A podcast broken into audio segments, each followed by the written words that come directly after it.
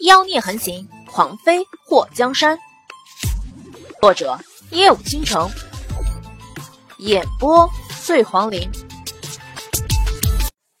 祸水对着墨迹一使眼色，然后拉着慕容普的手：“我们还是第一次见面吧？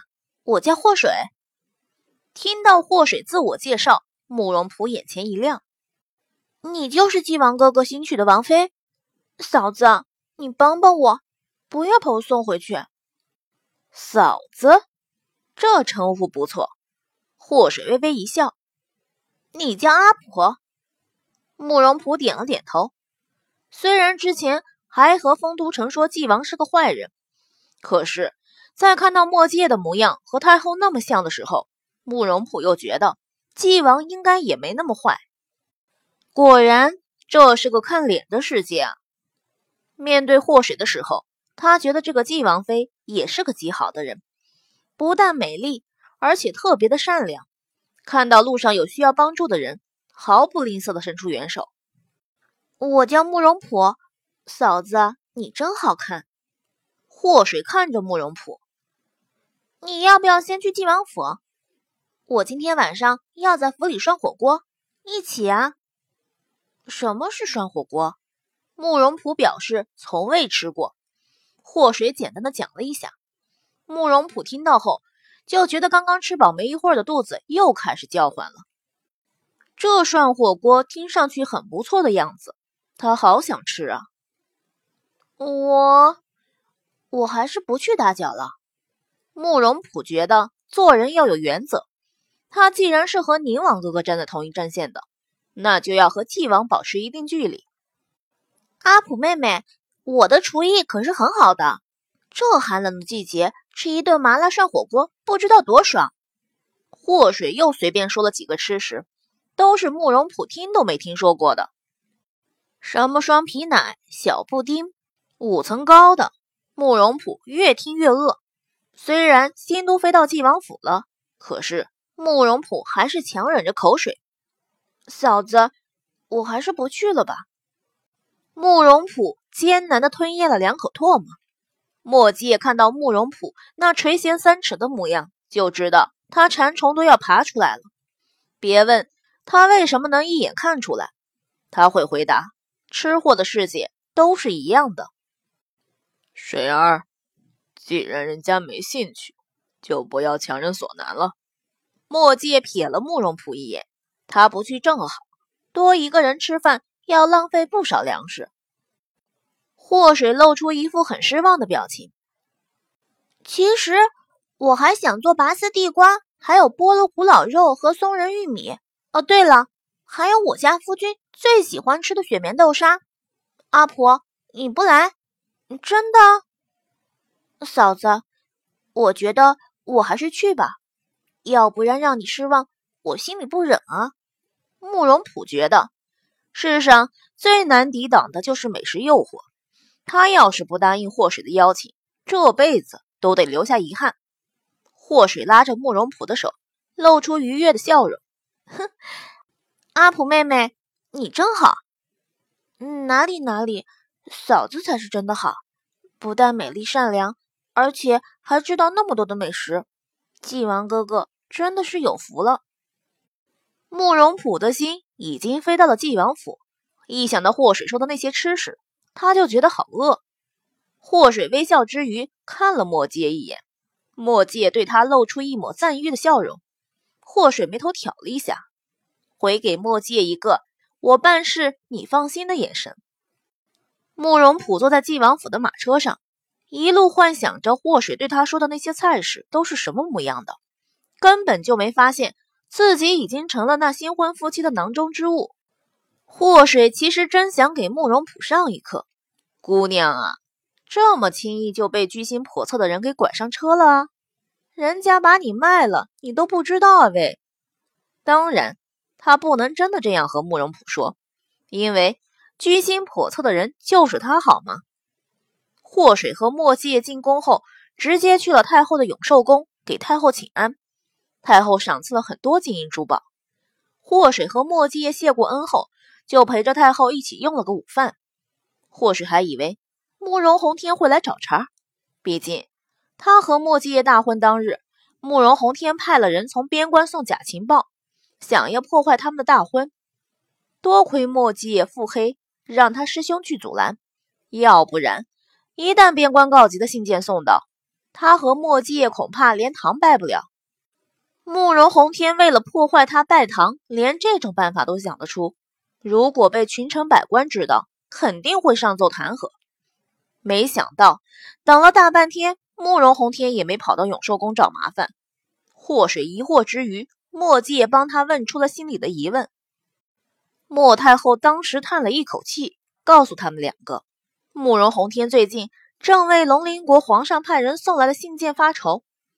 龙鳞国皇帝比慕容宏天还要大上二十几岁，这次竟然来信说要和大齐国联姻。慕容宏天为难的是，慕容家子嗣不是很多，到了适龄年纪的只有赞王府的小郡主慕容普。谁知道慕容普听到了风声，竟然离家出走了，到现在还没一点消息。龙鳞国没有大齐国占地面积大。可却是海上的霸主，龙鳞国的皇上也是史上最擅长海上作战的枭雄。周边小国早就被龙鳞国吞并，现在都划入了龙鳞国的领土。虽然龙鳞国距离大齐国隔着大海，路途遥远，不过慕容宏天也不会掉以轻心。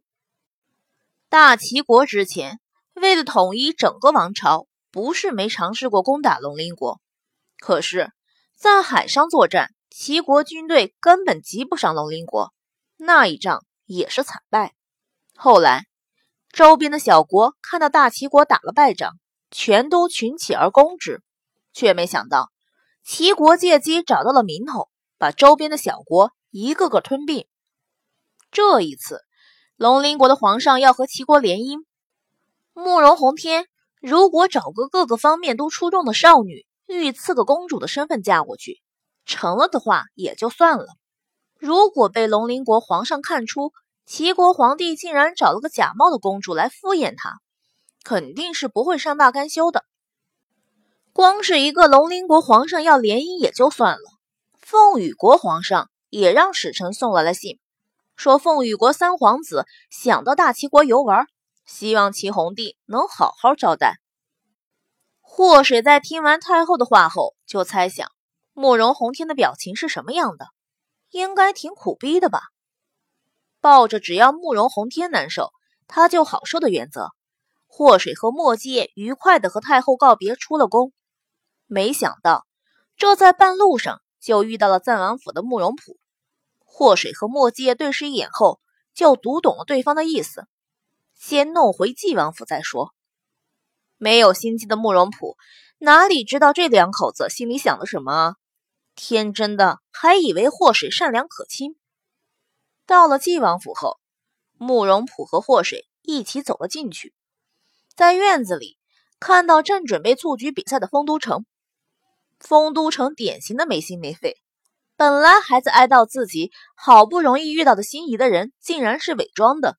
可这一回府，看到玄武组织蹴鞠大赛，他就报了一个名。